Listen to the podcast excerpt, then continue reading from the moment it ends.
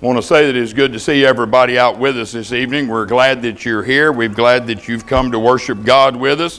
Hopefully, we'll have some thoughts that you'll be able to use as you go along life's way. I want to talk to you a little bit about a subject that's an old subject, and you're probably pretty familiar with it if you've been around Bible very much at all. It's out of 1 Samuel, the 15th chapter. You're going to read about Saul and the Amalekites a little bit and God's plan that he had for Saul and the Amalekites and exactly what Saul did uh, in trying to carry out that and uh, kind of made a mess out of it, to be honest with you. But uh, in, in 1 Samuel chapter 15 and verse number 3, the Bible says this Now go and smite Amalek and utterly destroy all that they have, spare them not, but slay both man and woman, infant and suckling, ox and sheep, camel and ass. Now, is there anybody in this room that can read that doesn't understand what God meant for them to do?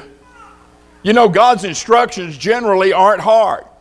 Generally, you don't have to have a degree in rocket science to understand what God wants you to do. And certainly, Saul and the people understood what God wanted them to do. He said, You go and you utterly destroy these people, you wipe them out, you take care of them.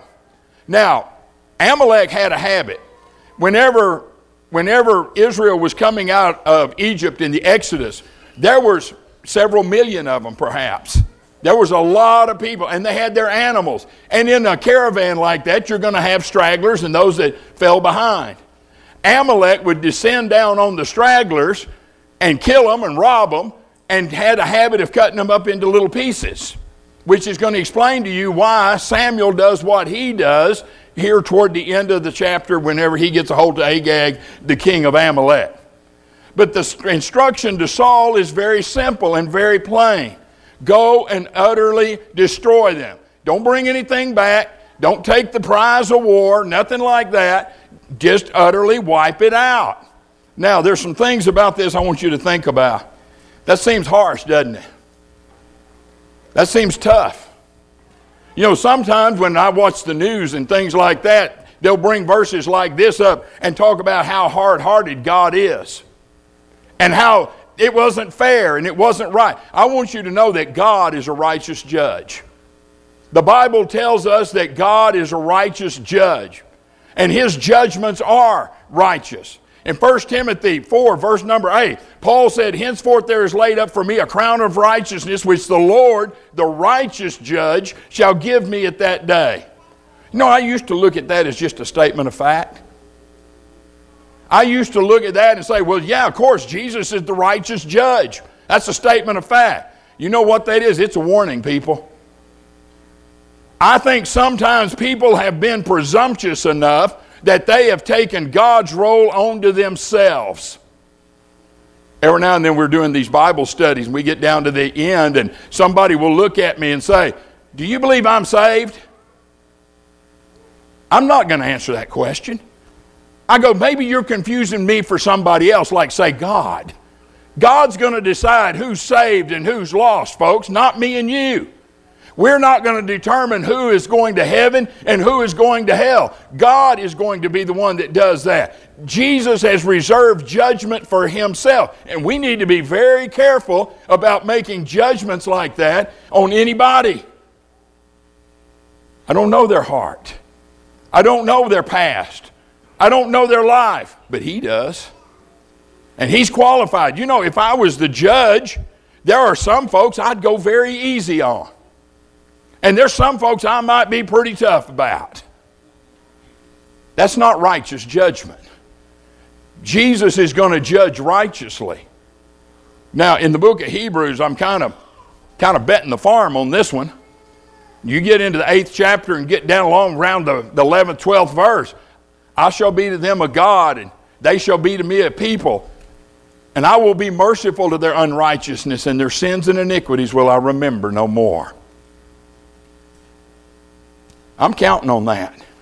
You see, I don't want the justice of God, I want the mercy of God. And that's what we should want for our friends and neighbors and our family and the people we come in contact with. We do not want God's justice. But if you want that, He'll give it. You know, when He forgave there, I've talked to people sometimes and they, particularly husbands and wives, and they say, I don't feel like forgiving. You don't feel like forgiving, do you? Who cares what you feel? Somebody said, Well, I just don't feel like. Forgiveness is not a feeling, it's an action that takes place in the mind of the forgiver. You know what real forgiveness is? And this is what God is offering you and me through the sacrifice of His Son.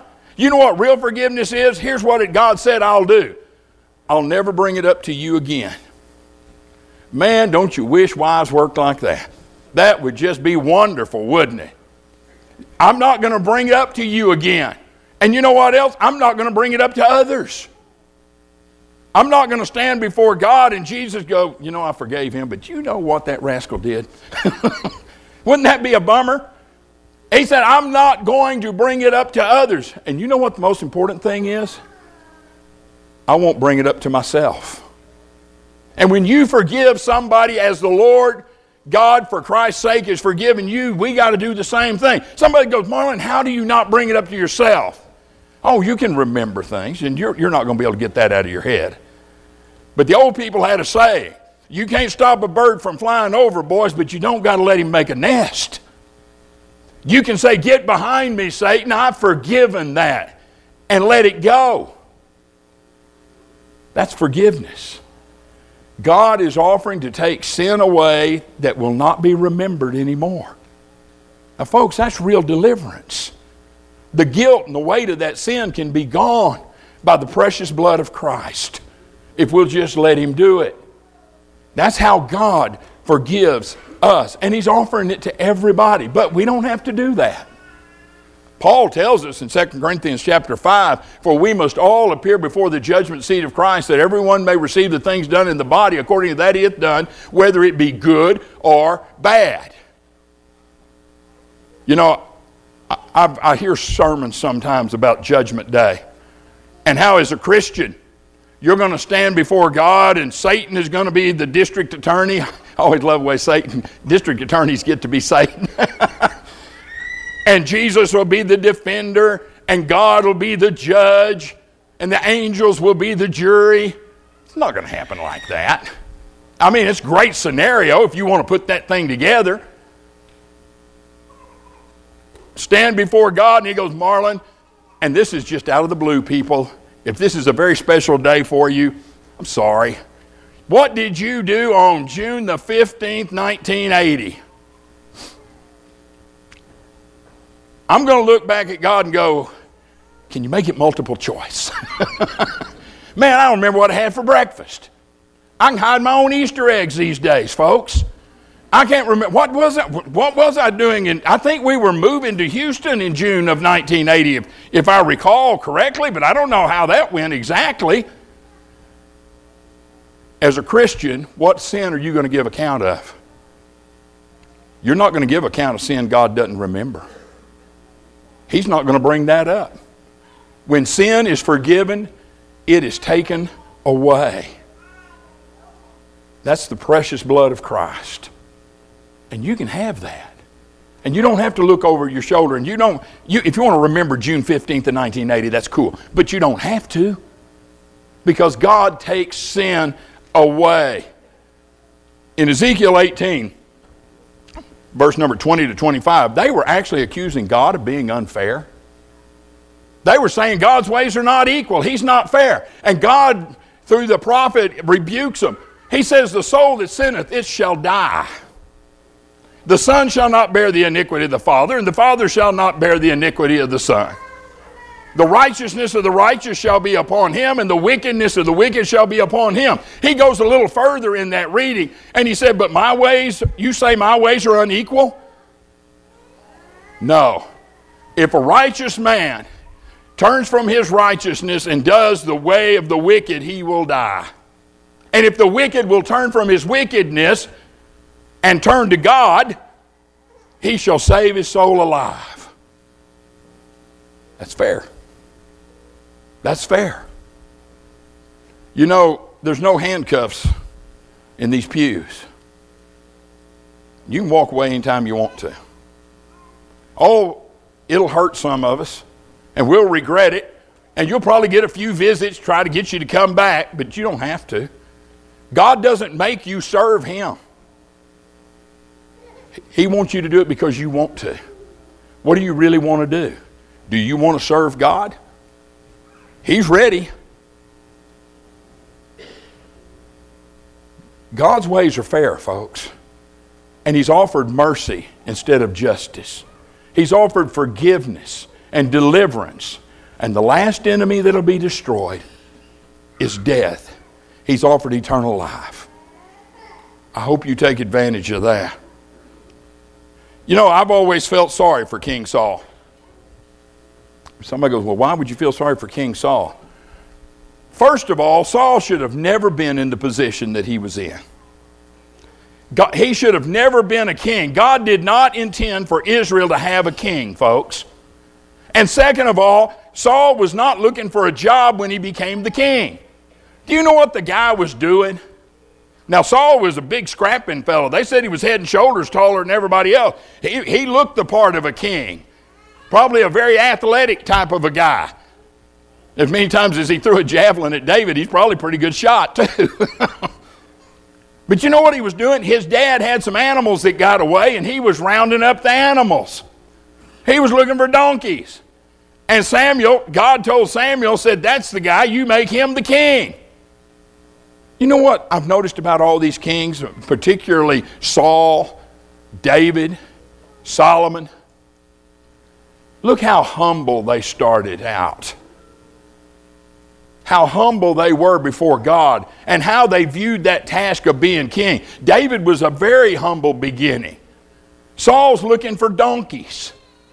Solomon, when God said, I'll give you whatever you want in, in, in 2 Kings 3, he said, Give me a wise and understanding heart that I can rule or judge this thy so great a people.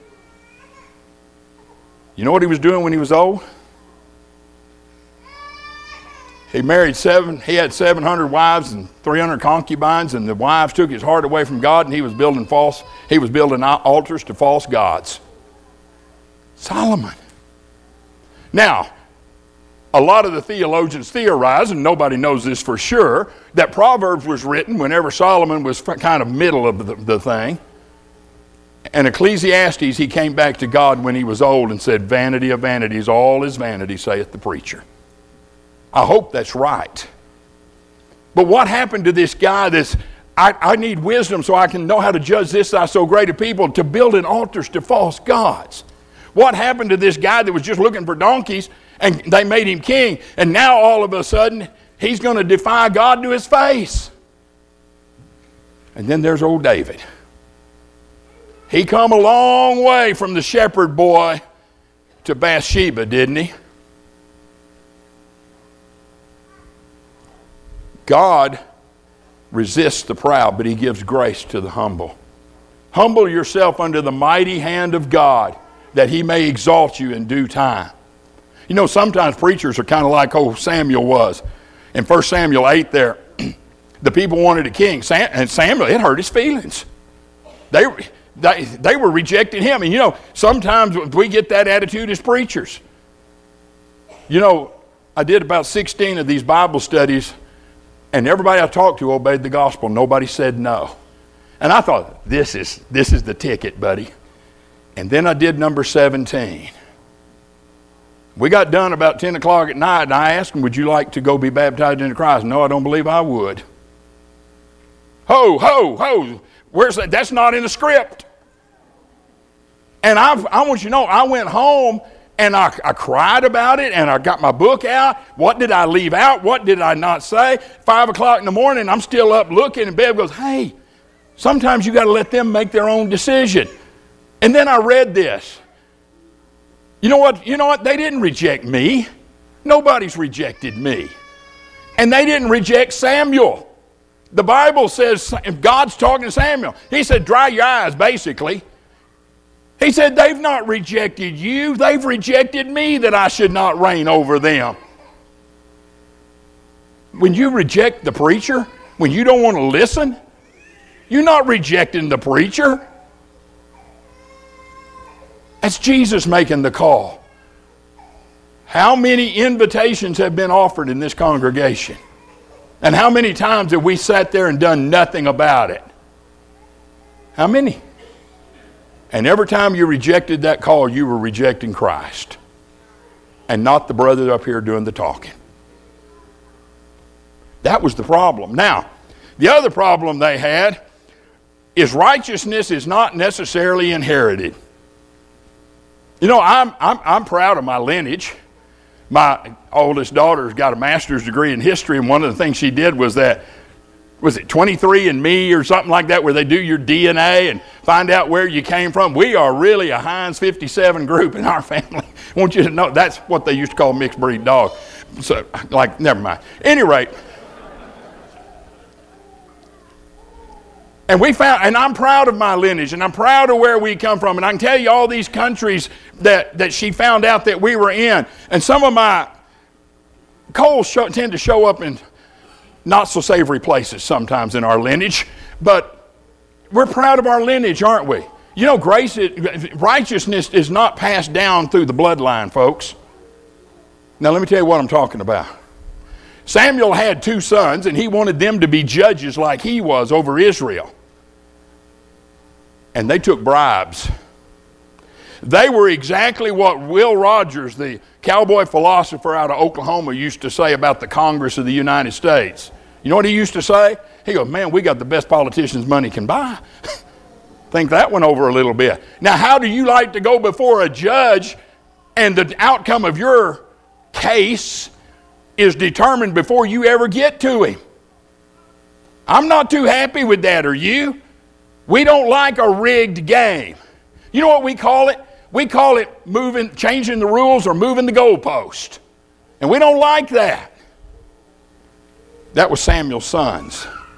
And that was one of the things that caused them to want to have a king. Now, what's the point in me bringing that up to you? Your mom and dad may have been great people. Your family may have been in the church for 150 years. And you've got preachers and elders and deacons and, and teachers. And righteousness is not passed on through the bloodline.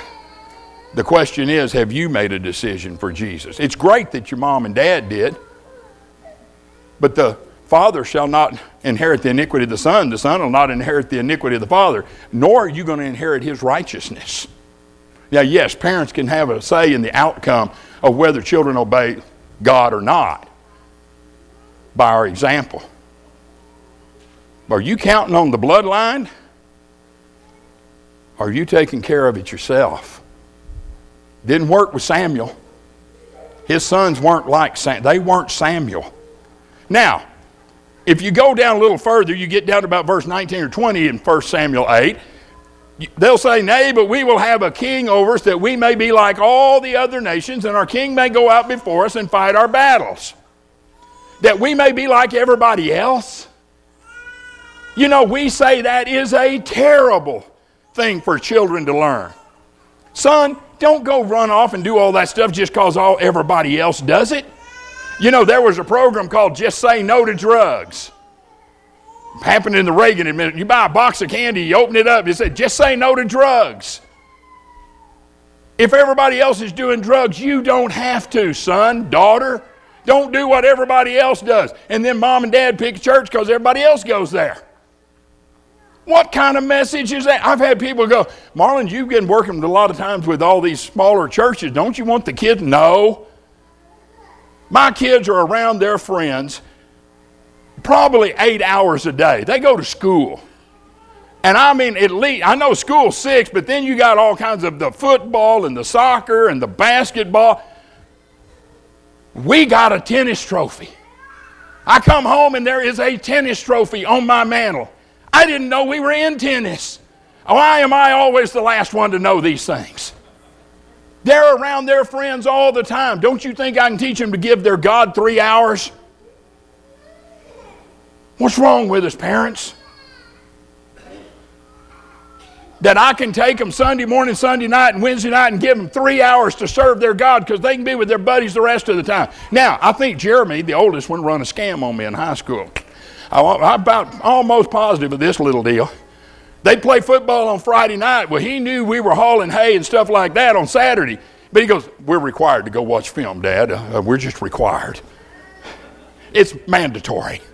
And I got to thinking, you know, after all this time, I'm not so sure that is mandatory. I'm thinking he didn't want to haul hay, did he?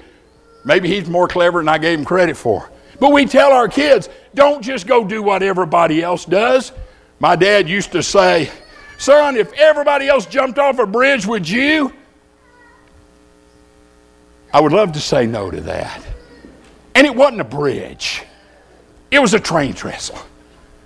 There was about five or six of us boys, about 10, 11 years old, and we crossed this train trestle and we looked down and there was this water hole down there. And one of them goes, wonder how deep that is.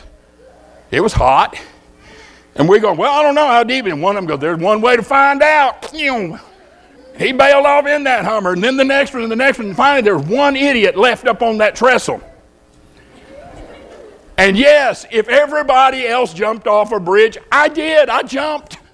I would do that, Dad. Yes, I would. Now, that did not encourage my father, I want you to know, or make him feel better about me. But I actually have jumped off a bridge because everybody else did it. And we know that's terrible. And when it comes to your faith and your soul, we're going to do it because everybody else does. Now, I'm going to give you something to think about. God's people have never been the majority. Even when they were a nation and a theistic government, they were never the majority. Think about that one for a bit. Jesus said, Few there be that find it. He wasn't kidding. Because a lot of people do something doesn't make it right. Thou shalt not follow a multitude to do evil, Moses said. People tend to do that, don't we?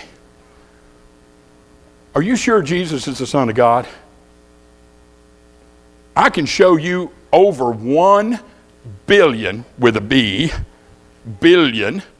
I can show you over 1 billion people on this planet right now that will tell you that Jesus Christ is not the Son of the living God. Can a billion people be wrong? If Jesus Christ is the truth, the way, the truth, and the life, and no man comes to the Father but by him, a billion people are wrong. And you can just become one more of them and you'll be as wrong as they are. God's not impressed with numbers, people. He's impressed with those that obey His word. Don't do it just because everybody else does it. Now, Saul winds up getting to be king and he winds up getting himself in a real mess because the people decided they were going to have a king instead of judges over. You know that die was cast from that moment. Israel was de- destined from that moment for bad times. Eventually, it's going to divide their kingdom the northern kingdom is not ever going to return as a kingdom. The southern's going to Babylon and then to Medo Persia for a while. Then they'll come back and rebuild. And those people that went through that, that die was cast before they were born. What are we leaving these little ones, folks? What are we leaving them? I used to use my father in law as an example. I can tell you right now, Bev and I go to church, there's three generations of our family there. There, there some of them are still babies. If they follow their granddad, where are they going? What kind of legacy are we leaving them to follow, folks? Are they going to follow their God? If they follow my steps, will it lead to the throne of God or will it lead to eternity in hell? You got to make that decision for you. But I know this the die is being cast right now. Some of these young people here aren't married yet. Most of them aren't married yet. That's cool. Most of you can't even drive yet. That's cool. You're setting the die right now for your great grandchildren. Great grandchildren, I ain't got a car. I don't have a date. I don't have a wife. You're setting it right now. You make your mind up right now, young people. Do I follow God or do I follow the world? And your decision that you make very young is going to affect your future family for generations to come. Saul got caught up in the people's mess. God didn't do this to them. That's the other point. If they'd have done what God told them to do, they'd have been okay. But he decided to follow the doctrines and commandments of men instead of what God wanted. And that's why, that's why I feel sorry for the guy. He should have never been in that position to start with to mess up like this. Now, when you go down a little bit further, he goes over to Amalek and he comes back.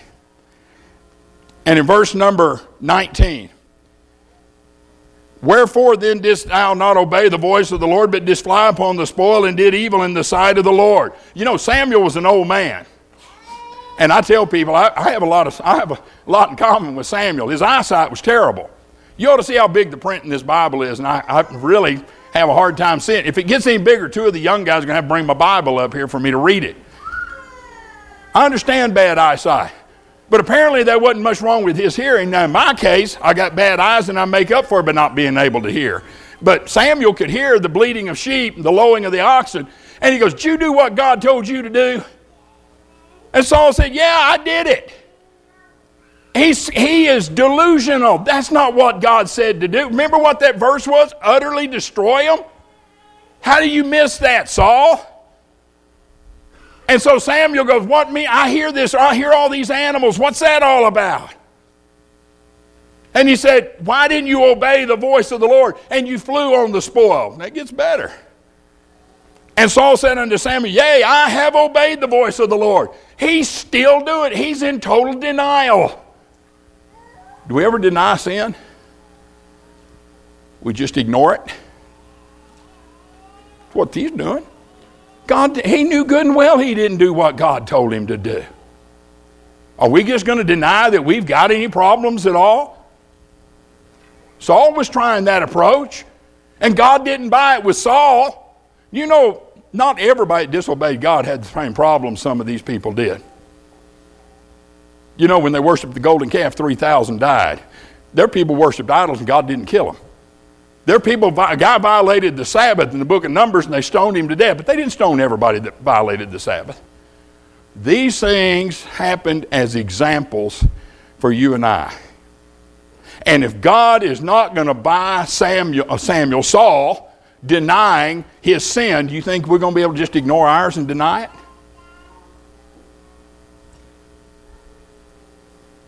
I've obeyed the voice of the Lord, have gone the way which the Lord sent me. We're tight, me and God, Samuel. And then it gets better. And it brought Agag, the king of Amalek. Is that what God said do? He said, Go over there and bring king back. Now, that was a custom. Whenever they won a battle, they took the king. You know, they say Cleopatra killed herself because she didn't want to be taken back to Rome. That was kind of a custom in the ancient world. And I brought back Agag the king. Did God say bring the king back? You know better than that. And have utterly destroyed the Amalekites. Man, this thing here, you talk, you can't make this kind of stuff up. I've done what God told me. I went the way the Lord sent me, brought the king back, and have utterly destroyed them. If you utterly destroyed them, what are you doing with the king? You know, there's a saying about men that wives understand deny, deny, deny, and when you get caught, deny some more. I guess that's what Saul's doing here. He's trying to work his way out of it. But the people took of the spoil, sheep and oxen, the chief of the things which should have been utterly destroyed, to sacrifice unto the Lord thy God in Gilgal. Now, here's the deal, boys. Here's the deal, preacher. We didn't steal it. We're not greedy. We're going to have a super sacrifice in Gilgal. Now, God's into sacrifice. I want you to know that. So, these guys, man, this is going to be one that, this will be the mother of all sacrifices. This is going to be great. Surely God can't be unhappy with us for that. Now, I like the way things get worded in Scripture, and I think they're worded away, this way for a reason. But the people took of the spoil, the sheep, the camels, the oxen, to offer as sacrifice to your God in Gilgal. Now, make something out of it. I love it way became your God. Well, he made something out of it. Samuel said, If the Lord is greater delight in burnt offerings and sacrifices as in obeying the voice of the Lord, behold, to obey is better than sacrifice, and hearken than the fat of rams. For rebellion is the sin of witchcraft. Stubbornness is as iniquity and idolatry. Because thou hast rejected the word of the Lord, he also hath rejected thee from being king. He made something out of it, didn't he? He said, Do you think God's going to be pleased with your sacrifice rather than obeying his voice? He said, That's rebellion and stubbornness. Isn't that usually what gets us? I've known a lot of, a lot of guys, and the ones I've known eventually obey the gospel, and I'll ask them, one met with us like 10 years or so. I go, Why did you wait 10 years? He said, I didn't want her to know she was right. Is that not stubbornness? Is that not rebellion against what you know God wants you to do? And you know what? That is not an uncommon story. Our pride gets in the way. It causes us to be stubborn and to be rebellious. Let me tell you one thing I hate as a husband. And young fellas, y'all listen up. Stay out of this corner. Man, this is a bad, bad corner. Have you ever been fighting with the wife and halfway through that Hummer, you realize she's right? oh, I hate it when that happens. But I'm the head of the house. I can't back up. I can't, she'll think I'm a wimp. I got to keep going. That's stubbornness and rebellion, isn't it? You know, the right thing to do is say, hey, I was wrong. I messed up. But we don't want to do that. And it's our pride that causes that stubbornness and that rebellion in us. Young guys, stay out of that corner. It's an ugly corner, I guarantee it. There, you can't win that one. I mean it. Best thing to do, don't get in that corner. How do you avoid it? Swallow that pride that's going to lead to stubbornness and rebellion. But because you did that, Saul, God's going to reject you as being king. Now, I'm going to tell you something. I always stop there because I figure, well, Saul goes, messed up. Here's the crown. he did not go quietly into that good night. He fought God from that day forward. And when God, and when God sent Samuel to anoint David to be the king, Saul tried to kill the anointed of God. From that day forward, he was fighting his God. That's what stubbornness and rebellion will lead to. You will find yourself fighting your God. Gamaliel said it well in the book of Acts, did he not? They brought the apostles to him, and he said, they put the apostles out, he goes, Look, leave these guys alone. If this is of men and there's nothing to it, it's going to fall apart. But if it's not of men, you're going to find yourself fighting against God. Which they did. They found, thinking they were serving God, they, they, they actually found themselves fighting their God. Saul, who became Paul, was fighting Jesus when Jesus appeared to him the road to Damascus. Stubbornness and rebellion. Jesus warned us about that. He had told the apostles about it. He said, One day they're going to kill you and think they do God a service. Pride leads to stubbornness and rebellion, and Saul was filled with pride. You know, nobody likes to admit they're wrong. That's part of that pride thing. Jesus had a fellow come to him, and what led to the story of the Good Samaritan. This fellow come to Jesus and goes, What's the greatest commandments? Love the Lord your God with all your heart, mind, soul. The second is like unto it, love thy neighbor as thyself.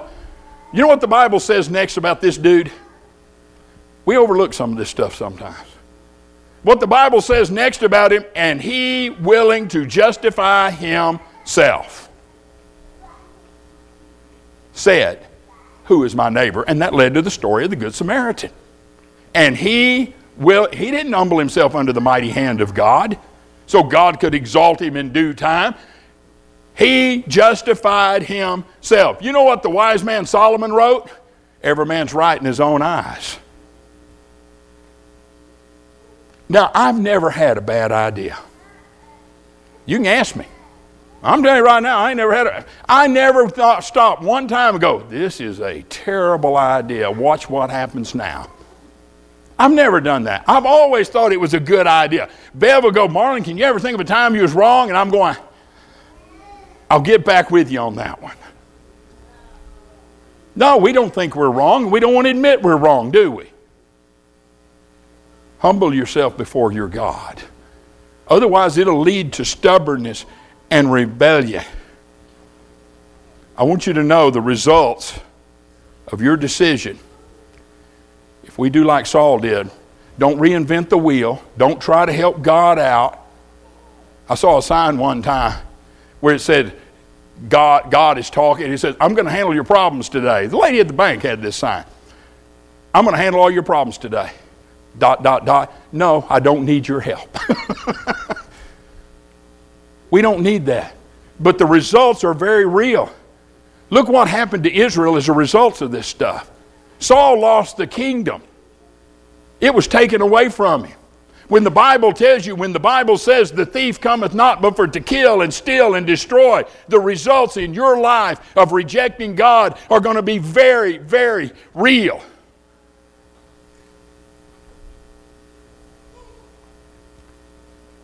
What about the little ones? To me, that's a bridge too far and a price way too high to lose one of them because of my stubbornness and my rebellion. Revelation 20 and 15. Whosoever was not found written in the book of life was cast into the lake of fire. Pretty short little verse, isn't it? But the consequences of your decision are very real.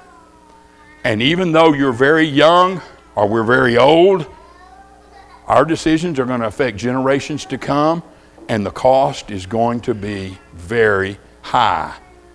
If our stubbornness and our rebellion, because of our pride, causes us not to bend the knee to our God. I'm going to tell you one last story because I think this is how we are as Americans. In the 1930s, Nazi Germany put on the Olympics. And at the entrance, the, the, the flags of the nations come by the grandstand where the Fuhrer was and the king and of other places and, and all this stuff. All the heads of state are there. And did you know every flag that went through that ceremony dipped in honor of those heads of state? Except one. You know which flag that was that didn't bow? The United States, baby. USA. And so they called the guy on the carpet that was carrying the flag and they go, You've just insulted all the heads of state. Why'd you do it? And he said, The U.S. bows to no king. And I'm going, Yeah.